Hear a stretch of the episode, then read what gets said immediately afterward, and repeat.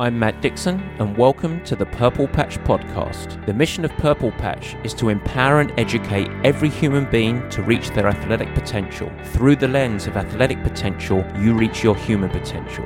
The purpose of this podcast is to help time starved people everywhere integrate sport into life. And welcome to the Purple Patch Podcast. As ever, your host, Matt Dixon. And today, part one of performance nutrition. In this episode, we welcome Scott Tyndall of Tin Lane, one of the premium performance nutritionists in the world. Now, you might have heard of Scott because he's done a lot of work with a wide range of professional athletes and teams. Just to name a few, Team Oracle of the America's Cup. Yep, you guys in San Francisco will remember that. The great comeback over the Kiwis. The Leicester Tigers Rugby Club, the Toronto Maple Leaf, various professional triathletes, GB rowing, and many, many more. With an MSc in sports medicine, postgrad work in nutrition, Scott is a massive resource. And with his new partnership with Purple Patch, I think he's going to become a highly valuable resource for all of us around education and nutrition. Today, we chew the fat a little bit, get into the broad subject of nutrition, and I think you're going to love his ability to speak clearly, dilute the complex down to the accessible, and of course his obvious expertise across the whole performance spectrum. It's a really fun chat. I even make fun of his accent, which, coming from me, is really a little bit outrageous, don't you think? We're going to follow this discussion today with part two next week, where we're going to rip apart some very modular basics in nutrition. Highly valuable once again. No need for intros next week. We just dive right into the content. But today, it's a great crack at a highly confusing and often complex subject. And of course, it's always one that is off on the top of the list for you guys, the listeners. And so I think you're going to enjoy. But before we do, I've got a couple of things to tell you about in the Squatty Update. Yes, guys, the Squatty update, and this week I've got a couple of big events that I want to tell you about. The first, a bike clinic. A bike clinic with who? Well, with yours truly, with me, September the 16th, 7 a.m. Pacific. Now, I'm getting a little old, and there's way too many very, very fit people out there. And so, this is a virtual event in which we're going to go through and all you need is a bike trainer, a way to get on the internet with a little bit of video access, and of course your bicycle to sit on the trainer. We're going to go through posture, pedaling, a whole immersive education, and even a little bit of Pet Shop Boys. Yes, two or more hours of immersive and intimate coaching with me. Now, that coaching bi-directional, and of course it's going to be a whole lot of fun. We've just launched this thing. We just posted it yesterday and we're over half full. But I really wanted to bubble it up to you, loyal listeners, so that you can get in. There are only 35 spots, and so this is going to go very, very quickly, I'm afraid to tell you. Well, how's it going to work? Well, we're going to begin the session with education. We're going to talk about posture and pedaling and different cues to give you feedback so that you can get into really good riding form, but also be able to carry those habits into your future training. We're also going to go through different styles of training and pedaling in that training. Because then, following the educational session, we are going to hit it. Bottoms open, full gas. Each rider at their own appropriate intensity, but we're going to mix education with real coaching and, of course, some banging tunes to boot.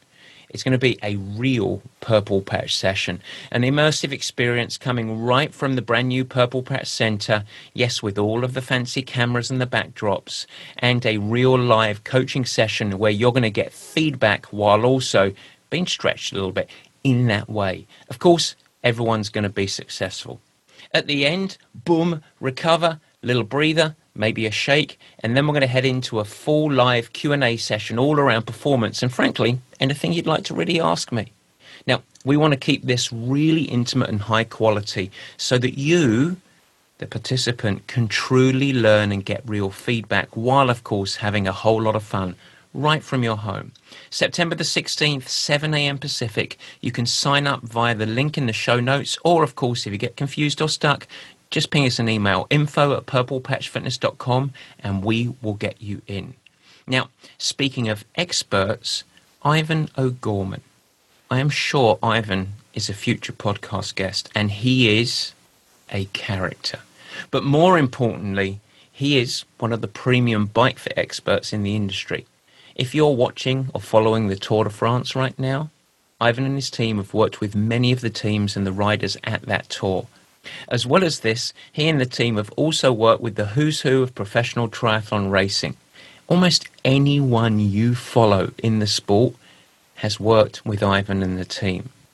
Now, they're all based over in Boulder, Colorado, but they're now open for business at their second location. And guess where that is? The Purple Patch Center in San Francisco. And they're coming into town. Slots are available but they are going to be slim pickings. September the 22nd, 23rd, and 24th. Open to Purple Patch athletes and non Purple Patch athletes alike. You don't have to be registered as a Purple Patch athlete to take advantage of the services. A completely COVID safe environment in a brand spanking new centre. It doesn't get more sterile than that, folks. All at Purple Patch, right in the heart of the mission in San Francisco. If you want to get involved, all you have to do is head to ivanogorman.com. That's I V A N O G O R M A N dot com. We'll put it in the show notes, of course. And when you get to the website, head down, go to the San Francisco office, and you can choose the services available. Now, with those two squatty updates, I'd love to meet you at the centre when you're taking advantage of Ivan O'Gorman's services, or of course, I'd like to see you from wherever you're at on September the 16th with the bike clinic. Get involved in those. But now, Barry, sticking out of my top pocket, I think it's time for you to bring out the ukulele. It's word of the week. We like the way he thinks, serious with a wink. Let's open the book. It's time to take a peek. It's the dictionary word of the week. Yes, the word of the week this week is PhD. PhD. Really? To be a performance expert, you have to go and study one of those? No. This week, I just want to read you something because, oh, it's humbling and it's going to feel a little egotistical to write it. But I mean this because sometimes you just get a letter that really makes your heart go boom. And today, Ariana, you made my heart go boom. And so I can't help it. I just feel like I've got to read this to all of the listeners because sometimes the impact is great. Dear Matt, I'm an Italian expat living in Germany and struggling through her PhD. I had the luck to bump into your podcast while browsing Spotify. Goodness me, that was terrific that you found it browsing Spotify. That's super to hear. I'm by no means an athlete, just a girl who does a bit of triathlon because she likes it and find it, finds it fun. Your words have accompanied me during the training sessions in preparation for a half Ironman. And, of course, they keep me dreaming an Ironman one day. But this isn't the reason that I'm writing to you. The reason is failure. More specifically, how you approach the fa- feeling of failure in one of your episodes. You say that you aim for each listener to reach their human potential through the lenses of sport. But let me say this you actually helped me do it. I was going through a rough patch, not purple at all, with my career at the PhD, and after long months of working overtime, I was asked to face a new challenge straight after, and my job was too serious. I just stopped enjoying the process. I needed rest, but I ignored it. I kept pushing and pushing and pushing, and day by day I became less and less happy. You see, PhD isn't a sport, but it does have many things in common. It takes so much of you in terms of time and energy and is driven by passion. There are no other reasons why you should put yourself through four years of grad school in a foreign country far away from anyone you know but passion. And somehow I completely lost it. My supervisor noticed my decreasing performance and came to me, surely not with grace and empathy, despite his lack of communication skills, which made everything worse. He was right. I was just wandering without direction. I'd lost all the joy and panic. It was in these dark days I went for a run and listened to the podcasts. You were talking about a failure in sport, and it resonated so much. Your words helped me reset as a person, even before then as a PhD student. I went back to the simple eat, sleep, work hard, recharge. I started training again, just enough to feel go. I put away all the fences, I asked for help, I nailed the basics, and I trusted the process. Ariana continues, but the key thing at the end. I now know that I'm back to my true self because I started dreaming again. I dreamed to graduate, I dreamed to do the Ironman, and I wish if I did, I believe it wasn't worth it. Thank you so much. With sincere gratitude, Ariana. No, Ariana, thank you so much. Because beyond listening, you actually took it to heart. This is what it's all about. It's not about PRs or start lines. That's just a part of it. It's about performance in life and it's about thriving. And you lifted my spirits and lifted my day when guess what? I was actually having kind of a tough day. So thank you, Ariana, and best of luck. Go forth and do a great PhD. That's why it is the word of the week. Now, let's get on to Scott and the meat and potatoes.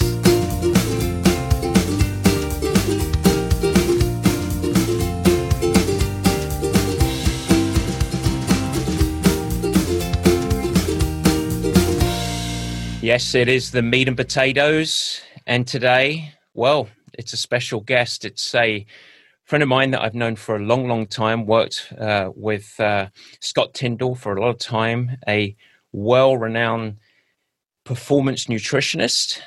The unfortunate side of it. Scott, welcome today, but you're Australian, so we're going to have to navigate that part of it. But Scott, thanks so much for coming on the show. Thanks for having me, Maddie. Um, despite the introduction, I will take those kind words. Well, I, I, tell you what. Before we get going, there's there's you actually do have an honour here outside of a couple of my pro athletes. You are the first Australian to uh, to join us on the show, I think, and that's really useful for me because I've lived in the states since 1992, and one of the burdens that I've carried is that a lot of Americans tend to mistake me for Australian. And so today, once and for all, we can really hear the listeners can really hear my my pure English accent versus your muddy, disgusting Australian accent, which I think will help all the listeners globally. yeah, I'll, I'll, fly the flag for Australia, but I'm pretty sure that uh, most Americans will agree that the Australian accent is uh, slightly sexier than the English accent. Uh, well, well, we shall see. But to uh, to remind the listeners, we we are here today to talk about nutrition within the big scope of of performance globally, and I'm going to ask you to go through your um, your background, etc. But I think the one thing that's really interesting for people to know first is you you originated as a physiotherapist. You had a MSc in sports medicine and uh, a postgrad in performance nutrition. So I think that you have a, a really global lens on performance and of course a very targeted lens within performance of nutrition. I find that really appealing. But the second thing that I think is really important for listeners to appreciate as well is the broad scope of world class sport that you've worked in, from team sports with rugby and cricket, uh, rowing,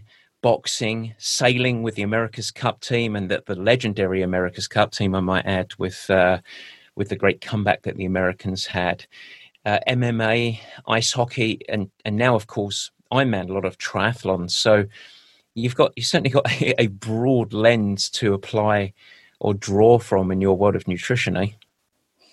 Yeah, uh, it, it's it's funny when you read it out like that, and uh, you know if I if I do have time to sort of sit down and reflect on it, it's been a really really interesting journey into um, you know the world of I guess sports medicine as a, as a broad umbrella term. And um, you know I think from playing sport at an early age to then being involved with you know these professional sporting organizations it, it's given me a great sort of you know background and at least a, a platform to then you know apply the practical knowledge to you know whoever it is that I'm, I'm working with at the time and it's you know we we met each other some years ago now when you were based in San Francisco working with the team with America's Cup when the uh, when the uh, the cup was actually obviously in the Bay of San Francisco, and then more recently uh, your really in depth work, the great work that you've done with Purple Patch Pro Sarah Piampiano, which we'll we'll get into, but of course now extended into through your company Tin Lane. Uh, you're extending to to many many purple patch athletes, and I guess we should we should be honest up front, and there's no reason to hide it, but uh, transparent, I guess, is the word that we now have a, a, great partnership. Tin Lane and, and yourself are coming on board with Purple Patch to extend nutrition services to all athletes, not just Purple Patch athletes, but all athletes. So we're really excited for this partnership and looking forward. And I think this is today, in many ways, the first step chance for us to sort of get involved and uh, have a little bit of a chin wag and also a little bit of education. So I guess I'm going to use this opportunity before we get into the meat and potatoes of the conversation to officially welcome you to Purple Patch. Thank you, Maddie. Um, uh, it it really is exciting to you know from what you said. You know where we first met. I think it uh, was at the fire station coffee shop in San it Francisco. Was. It was fire station with. Uh, I remember Sarah was like, "Okay, you're going to have to meet Maddie, and he's going to have to sort of you know." vet you, I guess, and uh, make sure you're all right. And then I remember sitting down, having coffee, talking very openly and uh, frankly with you. And uh, you obviously grilled me about many, many things. And, you know, it was from that sort of point on that uh, that relationship started to, to bloom. And then I think from, you know, those many years, it, it's now come to the point where that program is fully functioning and it's, it's not just you know, people like like I love Sarah and I love working with her, and it's it's so exciting to now put in place those uh, measures that we used and refined with Sarah to you know the everyday um, triathlete, and not not just the purple patch, you know, immediate crew, but everyone out there. Yeah, and and you know, it's funny that you you remind me of that because I, I do really remember grilling you and and I think there's a point to be made there. You know, you were you were going to be working with Sarah, and more broadly, I see a part of my role, our role at Purple Patch, to be a filter, a filter of education, a filter of information, whether it's equipment, whether it's a subject like recovery, or of course, as we're talking about today, nutrition. And and I take that very seriously. And so uh, it, what became immediate within five minutes of talking to you was n- not only does this guy pass the sniff test, I'm going to learn a lot from him. But, uh, but of course, I did my best to grill you as much as I could for the coming hour because I think I take that responsibility very seriously. So I really thank you for reminding me of that because that's important. But um, but let, let's get cracking today and as i do with with all guests i think it's really good for listeners to have a grounding of your background and uh, beyond your filthy accent betraying you why, why, don't you just give us a, a quick snapshot into your your upbringing your family where you grew up and uh, and all the way through to sort of where you where you started to move into uh, higher education yeah, so I, I, grew up in country New South Wales, uh, in on the east coast of Australia, and uh, my mum is Sandra Lynn, my dad is Rick. I have uh, two sisters, Cassandra and Rowena. Um, I'm the youngest, and uh, you know I grew up in a town of about 1,400 people in a small town called Holbrook, uh, which was once called Germantown, actually prior to World oh. War II, I think, but they obviously had to change the name.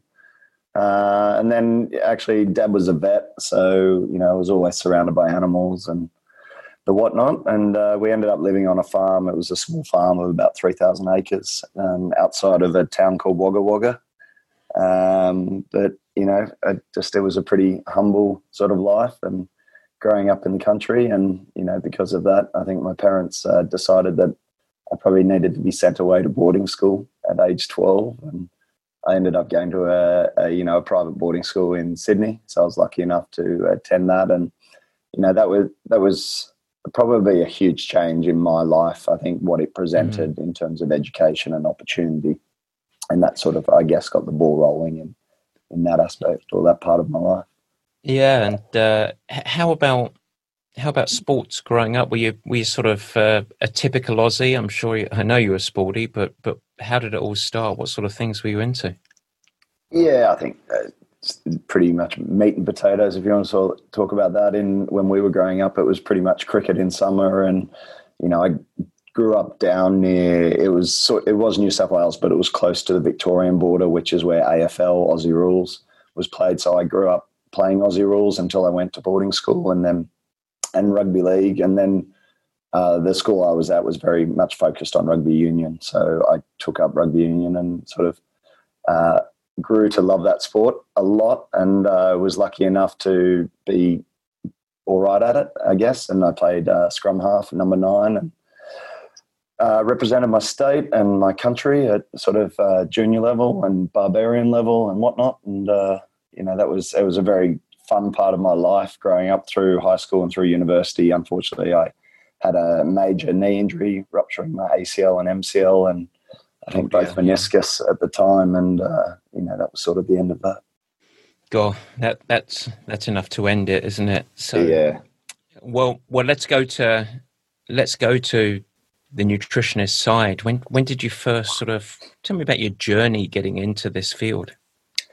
Yeah, so Matty, you mentioned I actually started with physiotherapy. Uh, so I studied at the University of Sydney, and that was a you know four year degree, mm-hmm. and got my bachelor's in physio and moved across to England uh, shortly afterwards, and was lucky enough that uh, I got into the master's program for sports exercise medicine at the University of London uh, St Mary's, and um, it was, you know, that was probably the turning point because we. I remember doing specifically a module on nutrition at the time, and it was sort of like that aha moment of, wow, this is so important to, you know, not just uh, like physiotherapy from that standpoint and uh, injury recovery, but just to health in general and I think at that point I sort of started getting much more interested in nutrition and seeing that actually I probably had more of an interest in that than actual physiotherapy. And so then that sort of started the ball rolling. I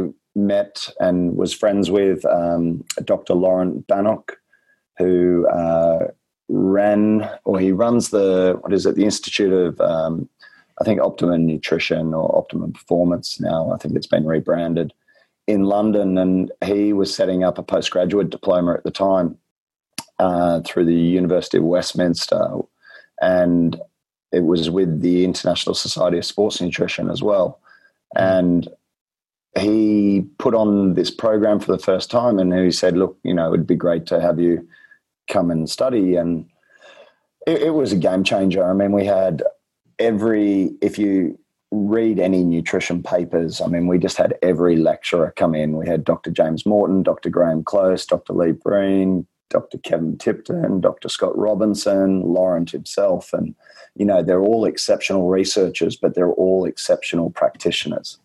And so it was it was taking it from, you know, that research application or research sort of element, but actually, you know, being taught by guys who actually work with, you know, professional athletes and prof- and real people. And mm-hmm. I think that that was a game changer for me. It's funny, it, it, sort of picked a couple of things out of that, and maybe the word that I would use is applied so much. Uh, earlier, you said, you know, going from physical therapy and there, there not really being the link. And I think you were studying a similar time to, to me, likely, where everything was so uh, exclusive of one another. There, there was sort of not this mindset of of one thing having an input on another. Yeah, and um, of course the world is changing on that. And then the second side of it, when I was doing my master's degree in exercise physiology, it, it was so research driven without the application side of it, which which it really sounds like you had this you put yourself in this really fortuitous environment where the application was really sort of alive and kicking. Yeah. Yeah, hundred percent. And look, I think there's. Uh, what was I? I was listening to actually Laurent talk, and you know, you can talk about research backed, um, you know, research backed evidence and um, and so on. But he sort of, you know, talks more about research informed and I think the end of the day, like you can read so much research out there, but it's how you then apply that to the real world. And I think so often you'll see people talking about a certain study and saying, oh, but this is it. And it's like, no, you have to read that in context and actually take that and apply that to the individual athlete and see how that, you know, works in the real world. And, you know, a great example of that is things like branched chain amino acids. And where, you know, if they're taken in isolation, okay, they they probably aren't going to have the effect. that so many people talk about. But the reality is, is you're never just consuming branched chain amino acids on in isolation. You know, you're you're probably going to be contain, consuming some other type of protein, and that mm-hmm. whole amino acid profile could be boosted by BCAAs if you know if it is required if the protein source isn't actually of good quality. So it's you know what you read in a paper and where it's very tightly controlled probably isn't always going to be the real world and what an athlete is actually doing. And i think it's really important for the you know the the general public to appreciate that and understand that as well. And, and, I would add to that coaches, you know, they always evidence based coaching, and it's hmm. uh, that sometimes we have to wait for the evidence to catch up with what coaches know on the other but, side of it, and uh, and so I, I, absolutely love that that phrase of being evidence informed. I think that's that's that's powerful. H- how about you you yourself dipping into professional sport? I mean, you, as I as I mentioned in the introduction, you know, most recently in the Maple Leafs, but but professional rugby, America's Cup, professional triathletes. It, it goes on and on. When was your first sort of break into the more world class arena? Uh, it, it, certainly came when I was in London and actually studying, doing my MSc. Um, we were very lucky to have Dr. Zoe Hudson as she was the um, sort of the program coordinator, and she had a lot of uh, influence working within sort of the Olympics. Um, I think she'd done three or four Olympic campaigns previously and had really good links to GB um, sort of sports. And so, as a result of my masters, I was then able to work with Great Britain Rowing for the men's lightweights and the women's uh, heavyweight and lightweight and do some camps with them. And that was probably the first insight into that. And then uh, after completing my masters, um, I graduated with distinction and was invited to go up to Leicester Tigers and have an interview with them. And weirdly enough, they were being coached by uh, a great Australian or ex Wallaby, Paddy Howard, and I think he welcomed the Aussie accent, and uh, I got the job, mm-hmm. and that was about it. So, and then from going from Leicester, who at the time were a real powerhouse. I mean, they were European sort of champions, um, national champions. The entire team was. You know, not just from one to fifteen, but you know, all the reserves were international players, and it, it was just a fantastic you know environment of competitiveness to be involved with and really it gave me an insight into sort of that high pressure um, high functioning sort of sporting environment and and for the the listeners that are less familiar with uh, with rugby Leicester Tigers really are a, a legendary team in rugby so um, uh, they used to be. they well, they, that's that's very. They haven't. Uh, they haven't had a good few years actually. It's uh, it's been a little bit disappointing to watch their demise actually, but uh, you know I guess with every team they have their good years and they have their bad years. I mean. Well, if I were you, I would claim it was your departure that that was the catalyst, but uh. I'm not sure we can be so quite so bold. T- tell me about your your latest venture and uh, how how it got started. So that, and then we're going to dive into the real subject, the thoughts on nutrition. But love to hear about your latest. Yeah, there, there's two things. Uh, so before we get, yeah, so there's two things I'm doing at the moment. And one is working for a company called True Protein. Um, mm-hmm. and actually doing product development and working as their performance nutritionist. And I first uh, was made aware of True Protein when actually I was moving to Bermuda for the America's Cup. Um, and a friend of mine actually contacted me and said, Did you know that um, a friend of his, Ben Kirith, had set up a, a supplements company in Australia? And it was called True Protein, and I should reach out to them to see if they would be interested in sponsoring uh, Oracle Team USA. I, you know, had some back and forth with Ben, and he weirdly enough agreed, even though the company had only been going for, you know, I think a year. And I don't think he quite realized the enormity of uh, the contract in order to get supplements sent from Sydney to Bermuda. So you know, immediately I, I, had a lot of faith in this company that they were managing to do that. And the, the company itself is just one built on the highest of standards. And so now working within it and producing products with them, um, it, it's, yeah, it's a fantastic company. I think some of uh, Purple Patch clients have started to actually uh, order from True Mm-hmm. Protein, and they they're now getting that uh, that quality into the USA, and I think it will be. I think it's only a matter of time before you see a lot more of True Protein across America. So that's sort of uh, one aspect of what I'm doing, and then the other one is, uh, as you mentioned, Tin Lane, uh, which is the online nutrition uh, company that I have been working with a number of um, purple patch athletes and um, other triathlete athletes um, around America. Actually, majority of my business is actually focused in America, and it's all online nutrition, uh, and it mirrors effectively what you do. You know, on, on today's plan, it, it mirrors their training program so that it's a very simple system whereby they can see a color coding uh, system which relates to carbohydrate intake, and um, yeah, it works very effectively. Well, and we'll get into that a little bit later because I think I think that will be really helpful for people to to to sort of appreciate and learn uh, because it's such a um, it's one of those uh, taking complex and making simple, which we'll certainly chat about. Now, what I want to do is switch gears. I think it's a it's a good introduction. I want to talk about nutrition. This Yeah. uh, this this show is education, and so let's uh, let's hopefully have you uh, have you educate. And you're going to have to bear with me on this.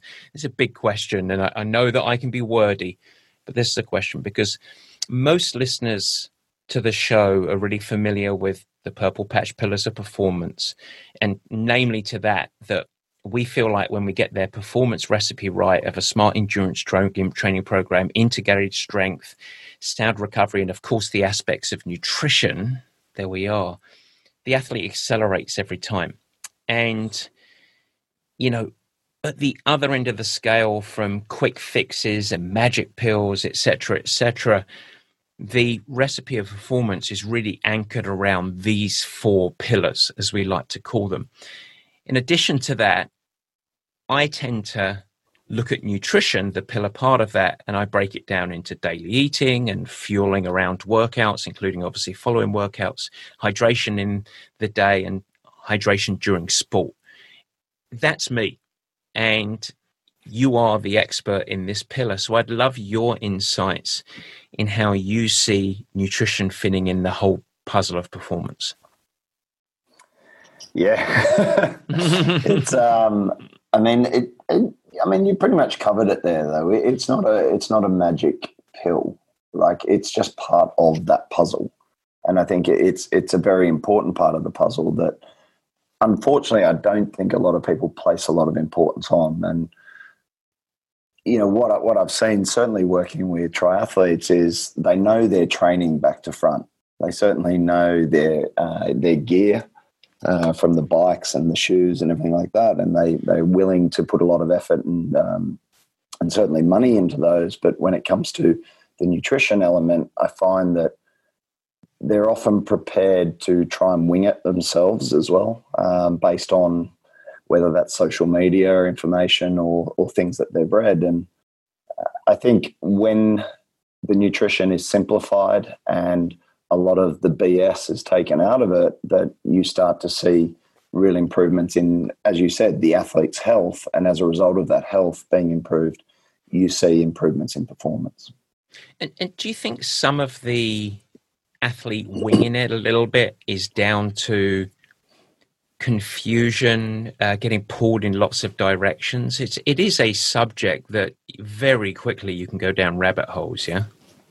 Uh, Hundred percent, and I think it's it is confusing. I think even for a lot of practitioners, there is so much information out there, and you've only got to look at the acceleration of research occurring, and fortunately or unfortunately, the rate at which papers are getting published, and not all those papers are necessarily being uh, peer reviewed, or at least to the to the extent that perhaps they should be, and anyone can search that now. And you know with the, with the way the world is in terms of information overload it, it, it can become very very confusing. So i think you know it's a bit like someone you know trying to map out probably their entire training program for a triathlon season you know they could do it themselves or they could come and speak to someone like you who does that for their job and and probably simplify it for them and take the stress out of it Yeah, I think there's it's it's another field that is really prone to what I call uh, testimonial bullshit as well. It's like, well, it works for my uncle John, or it, or it's you know, I did this and I felt great type thing,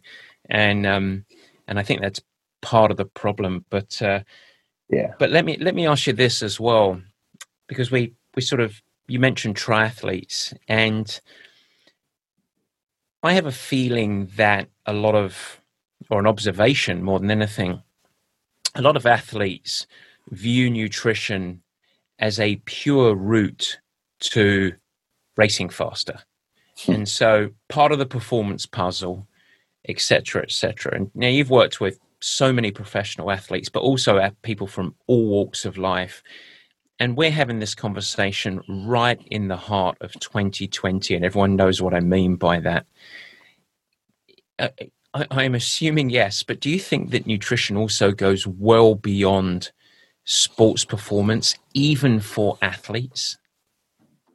Uh, hundred percent. And I think it it's the thing that's not being talked about at the moment. I think everyone is so fo- again, like without getting too deep into this, but everyone is so focused at this point in time on disease and worried about you know oh this disease that you know what is it going to do to me without being focused on health and what that can do for them. Now, I mean, you only have to look at what the CDC released today in terms of you know, coexisting uh, disease processes within those who have died. And it's something like 2.5 or 2.6, um, you know, coexisting conditions uh, were exhibited in people who were dying of, you know, COVID. And I think if you are a healthy, you know, robust individual, the chances of something like this disease process potentially killing you or at least causing a lot of issues are certainly going to be diminished. And, you know, we need to, as a society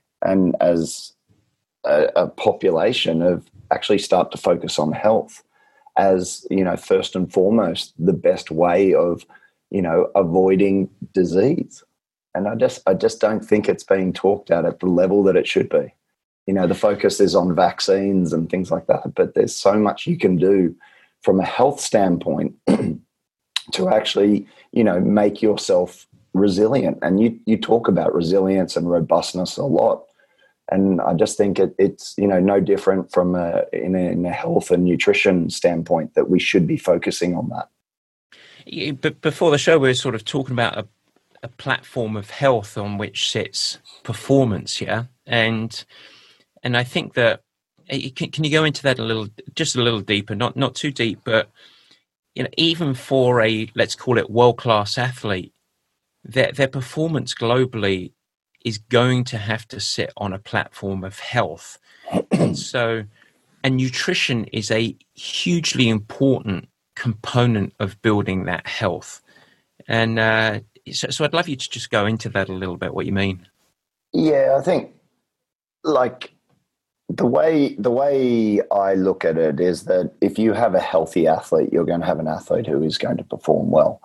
And I think from like the pillars of where I'm coming from with my program and Dr. Graham Close, who you know is a world-renowned uh, nutrition expert, you know his number one mantra was "do no harm," and Mhm. that certainly resonates with me. I think anything that I am going to be recommending is going to be certainly nothing that's going to do any damage or you know hurt the athlete. So I think that's first and foremost, and I think that's really really important to to firstly understand. And then the second one in terms of those pillars is that health is paramount, and because a healthy athlete is ultimately going to be a highly you know performing athlete. And that health aspect, you know, that that comes down from establishing you know baselines early on from you know your regular blood tests through to whether it's body composition and understanding that um, whether it's a metabolic testing and and getting a better insight into actually how you're functioning as a human being and then laying the foundation to then put in you know the effort to then work on your performance. But you know the performance is just going to follow and and all the you know the the sweat testing, the carbohydrate sort of utilization, all the fancy stuff that you go into, you know, they're they're like the sprinkles, I guess, on top. But you've got to get that that base of just really good health going first, I believe, in order to be you know a highly performing athlete. I'm so glad you said that because what you just basically said is that the is the heartbeat I think of of how I look at performance. And in fact, one of the things I care so much about recovery, and I know I've got this earned label of being sort of the recovery coach, is that athletes can athletes are very very good at working hard. They're very very good at accumulating training they're less good at focusing on the supporting elements. I, I, I, I think less they devalue nutrition as much as they it becomes an afterthought because the obsessive side always chases. They're not very good at embracing recovery because it becomes an afterthought relative to working hard. And we can tilt that from world class performance to people just looking to thrive in life with work performance, showing themselves, showing up for themselves the best version that they can for their family. When it comes to recovery and sleep, when it comes to a platform of really, really simple but important elements of, of eating, nutrition, of course. And without that, it doesn't matter what equipment you're using, what metrics you're, you're tracking with your obsession, etc. It's all going to fall to pieces. And so, whether we're talking about world class performance or just performance in life, I think it's absolutely fundamental to get first, and then you can build almost specificity off it. And I think that's that's obviously so important. Yeah, look, I, the, I tell you, one of the, the most interesting things for me, and, and this is upon reflection, is like as a physiotherapist, for instance, you you could create instant gratification with the client as well. So they came in with a sore neck, they would hopefully leave without a sore neck. They would have a you know a busted knee or whatever, and you would do things that would make it feel better immediately. And I think the biggest distinction and biggest learning um, point for me, and probably for a lot of people, is that nutrition is not a quick fix either. And that's what you have to get your head around: is that you know, by applying certain principles to your life um, and starting to make those changes, it takes a little bit of time for it to kick in.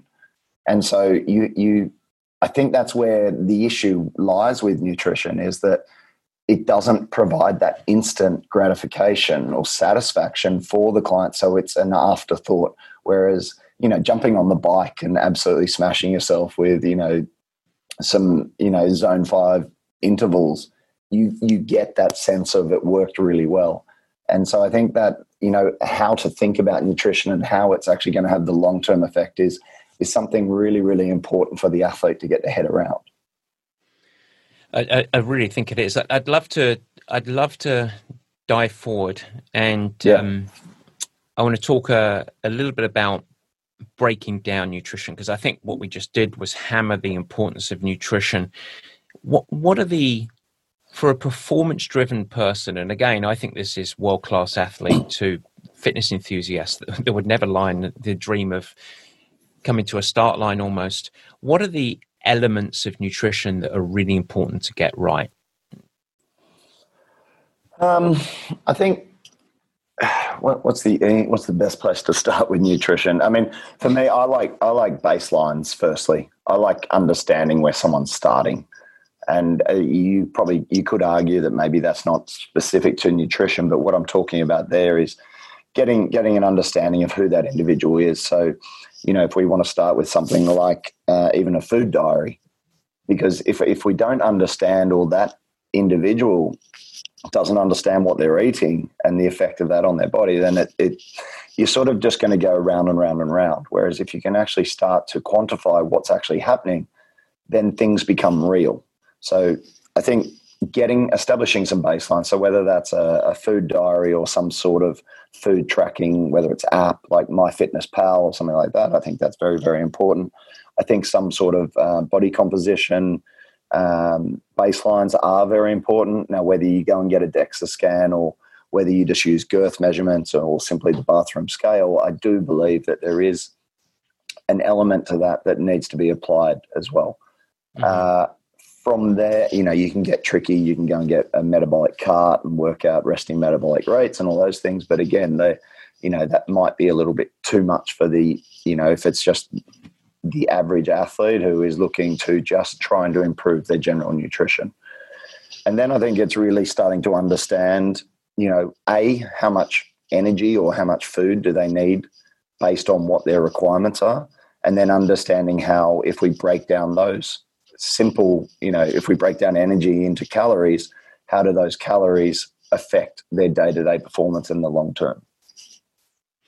Interesting. And how, when do you look at components such as breaking it down from calories to something I'm going to I'm going to go here now, but uh, into macronutrients and and listeners that's that's carbohydrates, fats, and proteins. So types of foods or ratios or timing, uh, role of hydration. How how does that sort of break down? Is that is that a big part of it?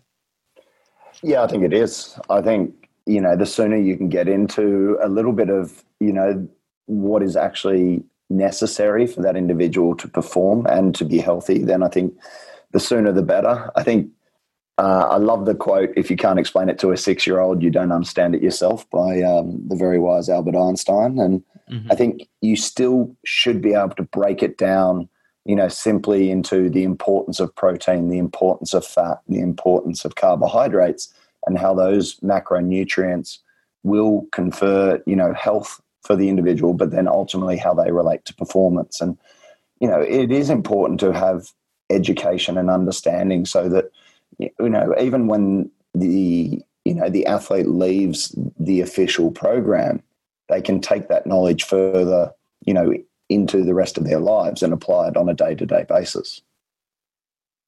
Which is which is super. So, so tell me about the the traffic light system because this is this is a sort of platform that you use for for all of your athletes yeah, yeah. Um, traffic lights are red green and well amber if you're english but let's go uh, yellow in american. So tell me how you approach it what the story is are they yellow? Are they? I might have to change that. Orange.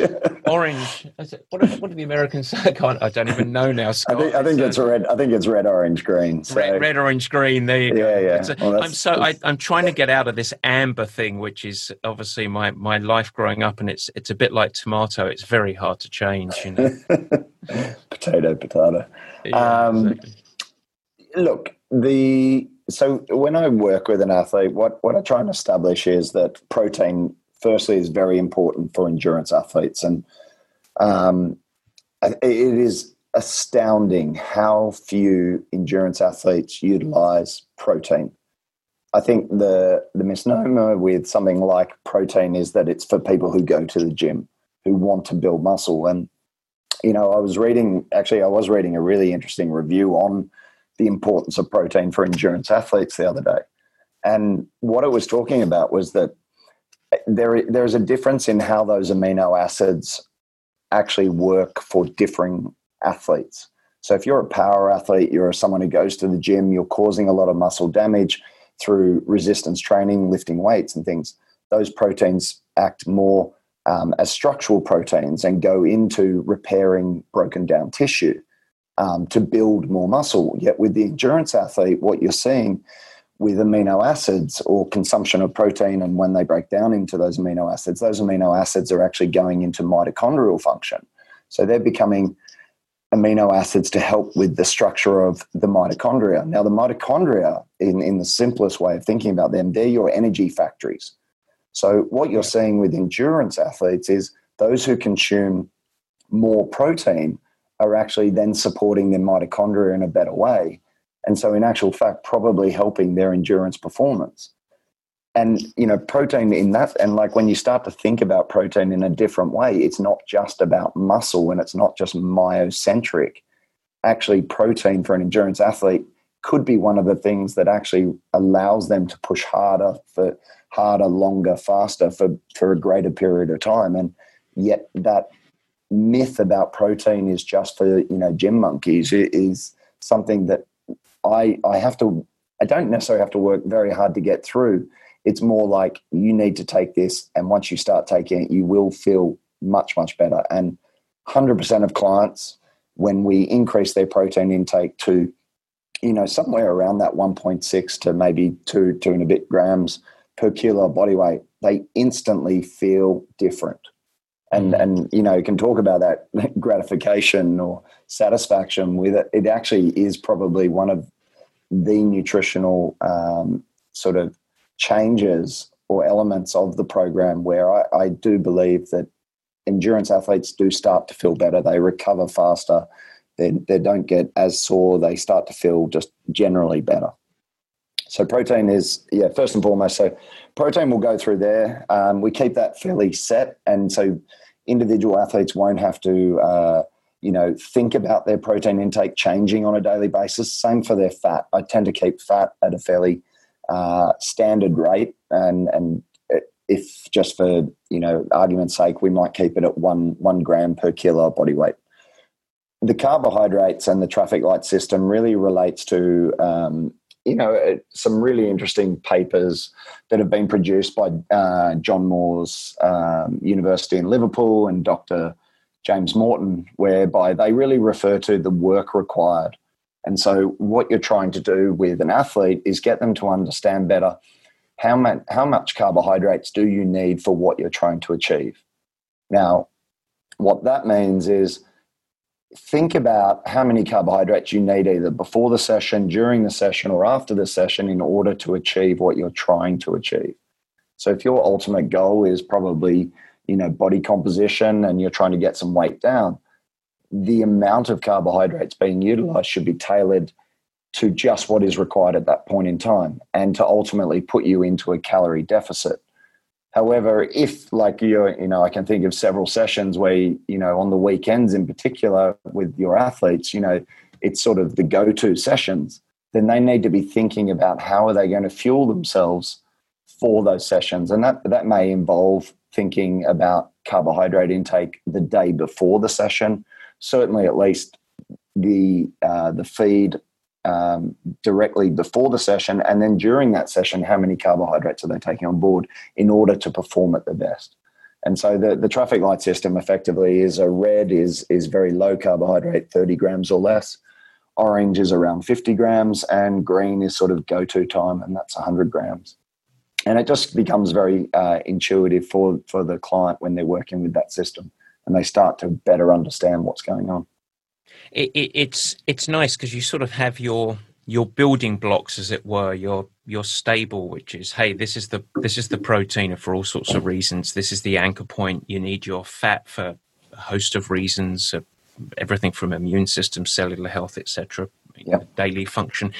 And those are pretty consistent for the most part. And then the lever that you have which is you know no more complex apart from someone as dumb as me that can't get the color right but um but the colors of a of a, of a stoplight or a traffic light. And uh and so that's the lever that you're sort of managing depending on athlete depending on goal depending on session etc but when it sort of break it down it's it creates that aha moment in a way. It's like i don't need to overthink it. It seems like it seems like a tool to take out some of the complexity or the you must eat this many grams of quinoa and if you have a tortilla and then you will wilt away and die type thing. Yeah exactly. And i think one of the things i have learned from working with a number of different athletes is that i can't tell you what you're going to like.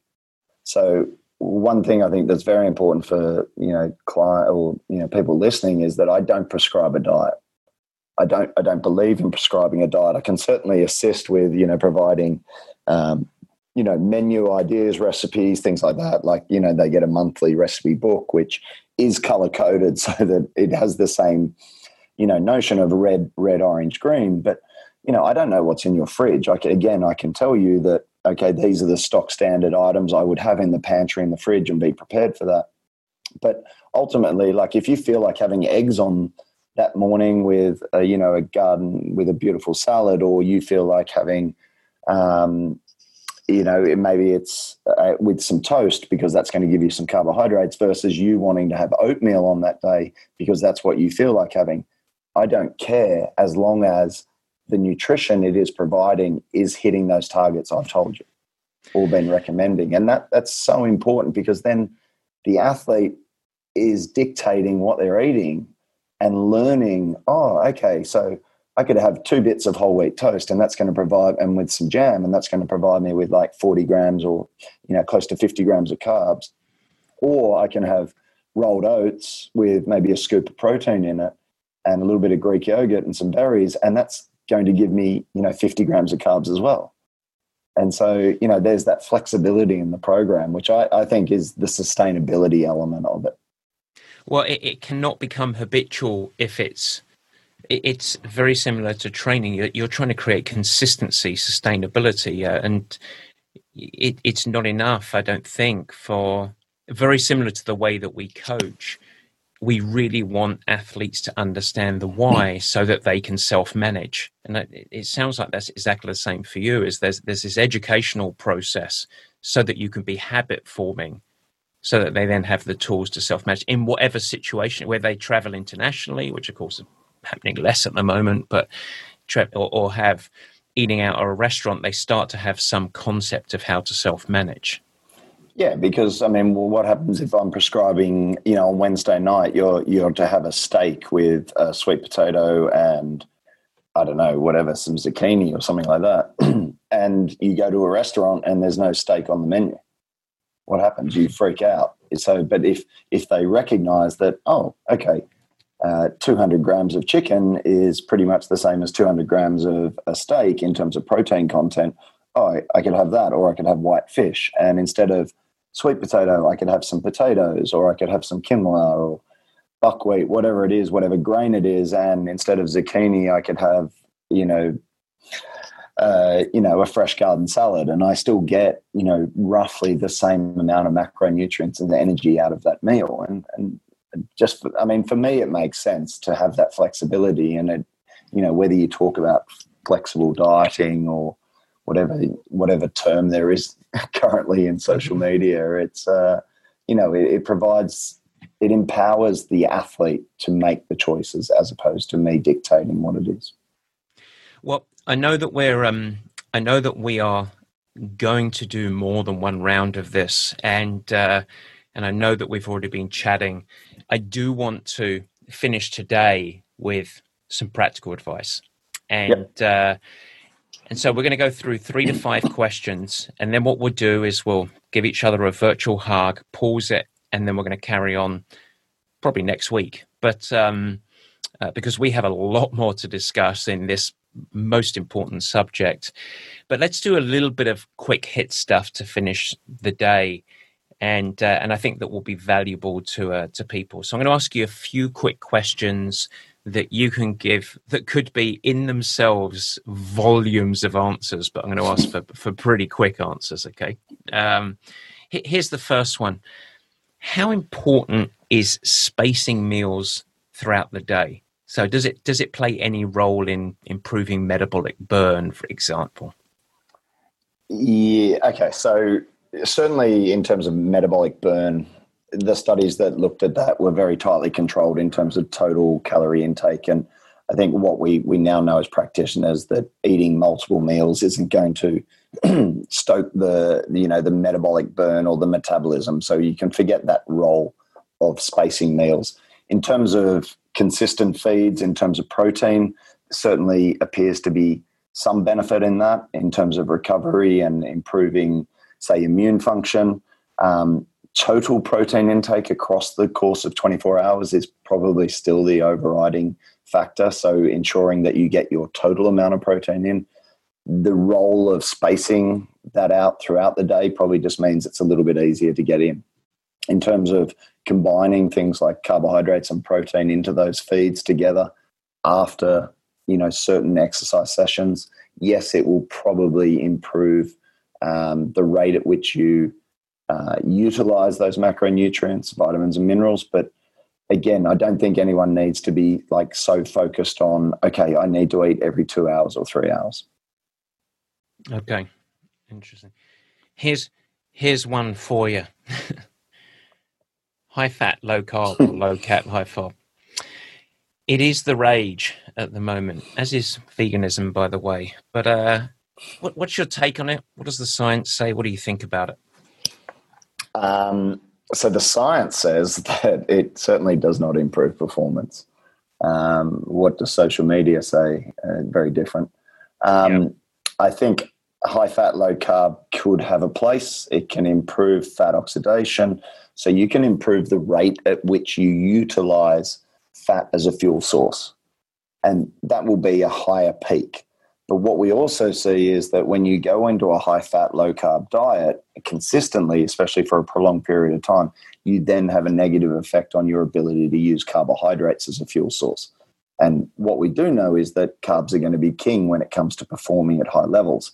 So you might have the short term benefit of improving your fat utilization. Maybe you will drop some body comp. Maybe you will get a six pack. But ultimately, your ability then to utilize carbohydrates when you actually need them, when you're getting into those zone three, four, five sort of you know periods of time, either in training or racing, they're probably going to be diminished. So structuring in high fat, low carb with maybe specific carbohydrate feeds during the week could be the way of offsetting that. Um, look, it, the high fat, uh, low carb sort of rage in terms of the physiological adaptations and what it was proposed to do. I think we're starting to see that it, it may not be, you know, this this amazing sort of panacea to to make you an, an incredible athlete. I think it could play some role based on the context and what the specific goals are of that athlete. That's a that's a great answer. I'm gonna I'm gonna finish by throwing the the real triathletes a bone here. What, hmm. what's the biggest mistake that you see for triathletes around their race fueling? I think the biggest mistake I am seeing in terms of race fueling is that no one ever practices it. So they go from, I mean, you go back to the high fat, low carb. Uh, you know, I can think of a number of athletes I've worked with where that is what they've been doing and then they're going into a race and thinking they're going to be able to consume a gel or three blocks or some form of carbohydrate every 15 to 20 minutes and not expect to get you know absolute gastrointestinal distress. So the biggest mistake i see is that no one or certainly not enough people are practicing their race fueling strategy within training. Super part two, Scott, because we're not going to have to go through any of the foundational stuff. In, in part two of this discussion, we are going to dig deep. We're going to do some case studies. Um, I'm going to ask you to talk about one of uh, my executive athletes that you've worked with, and I think it will be really revealing for us to go through case studies. We're going to dive into hydration and the role of uh, hydration that I think will important, and some real practical advice around and discussion, I think, for both of us around fat diets, macronutrients, sugar consumption. We've got so much more to do, but but we would be here all day. So I think the best thing to do is for us to do a little pause. Uh, it's a great introduction, and then next week come back and go right into the juicy sides of nutrition. Pardon the pun. And so let's uh, let's hold there. It's a it's a super discussion. I'm thoroughly enjoying it. I want you to. I want to thank you for joining us so far, and I, I really look forward to also carrying the conversation on as we carry on with uh, with performance nutrition. Yeah, thanks, Matty. I think, um, as you said, there, there's so much to cover, and you know, I, I hope uh, I hope the accent's not putting too many people off that uh, listening to us. But I think there is so much to to get out there and to try and explore and to explain you know and as i said like one thing i have noticed recently is there there are so many obviously there's a, a lot of podcasts out there and there's a lot of technical information and i think the technical aspect is very very interesting for you know people who potentially have a science background but i you know talking to friends and um, and and athletes it's like they just want to understand it. Not necessarily like all the deep science behind it, but just that how how does it apply to them, and what are the practical ways in which they can make those changes. And so I think if we can get into that, I think it will be you know really really great. And yeah, I'm Let's sure we can. Exactly. Let's do it. Let's go 100% applied next week. I think it will be great. We are going to go with a whole episode next week. Here's our commitment to each other whole episode next week around practical nutrition and applied into daily life as well as sports performance, and it will be terrific. But but I tell you what, thank thank you today. I absolutely love the the stoplight or the traffic light system. I, I, I love the ethos and the platform. It's no wonder that uh, we're so excited to be working with each other. I think that we see the world of performance through a very similar lens. So I appreciate it. And it would be remiss of me right now before we carry on with part two. I, I also, Scott, want to thank you for all the great work that you did with Sarah over the last couple of years of her career, but also the rest of of the Purple Patch athletes that you've helped thus far. I'm, I'm sure you'll be helping many more. Uh, it's an it's an absolute pleasure working with you and your team and your athletes, Matty. It's uh, it's really really enjoyable. Good fun. Well, we're uh, I'm lucky to be surrounded by smart people, and uh, and I count you as uh, as one of the inner circle. So appreciate it. And for listeners at home, we will uh, be talking to Scott next week, and we'll be diving into the applied side of performance nutrition. Thanks so much, Scotty. Thanks, Matty. Thanks so much for listening. This has been the Purple Patch Podcast. If you like what you hear, we'd really appreciate it if you share with your friends and even go the extra mile and head over to Apple Podcasts to subscribe, rate, and review the show. The Apple Podcast link is in the show notes. Your support and positive reviews go a huge way in increasing our visibility and also the exposure to time starved people everywhere who want to integrate sport into life and ultimately thrive. Don't forget, you can also follow us on Instagram, Facebook, and Twitter. Cheers!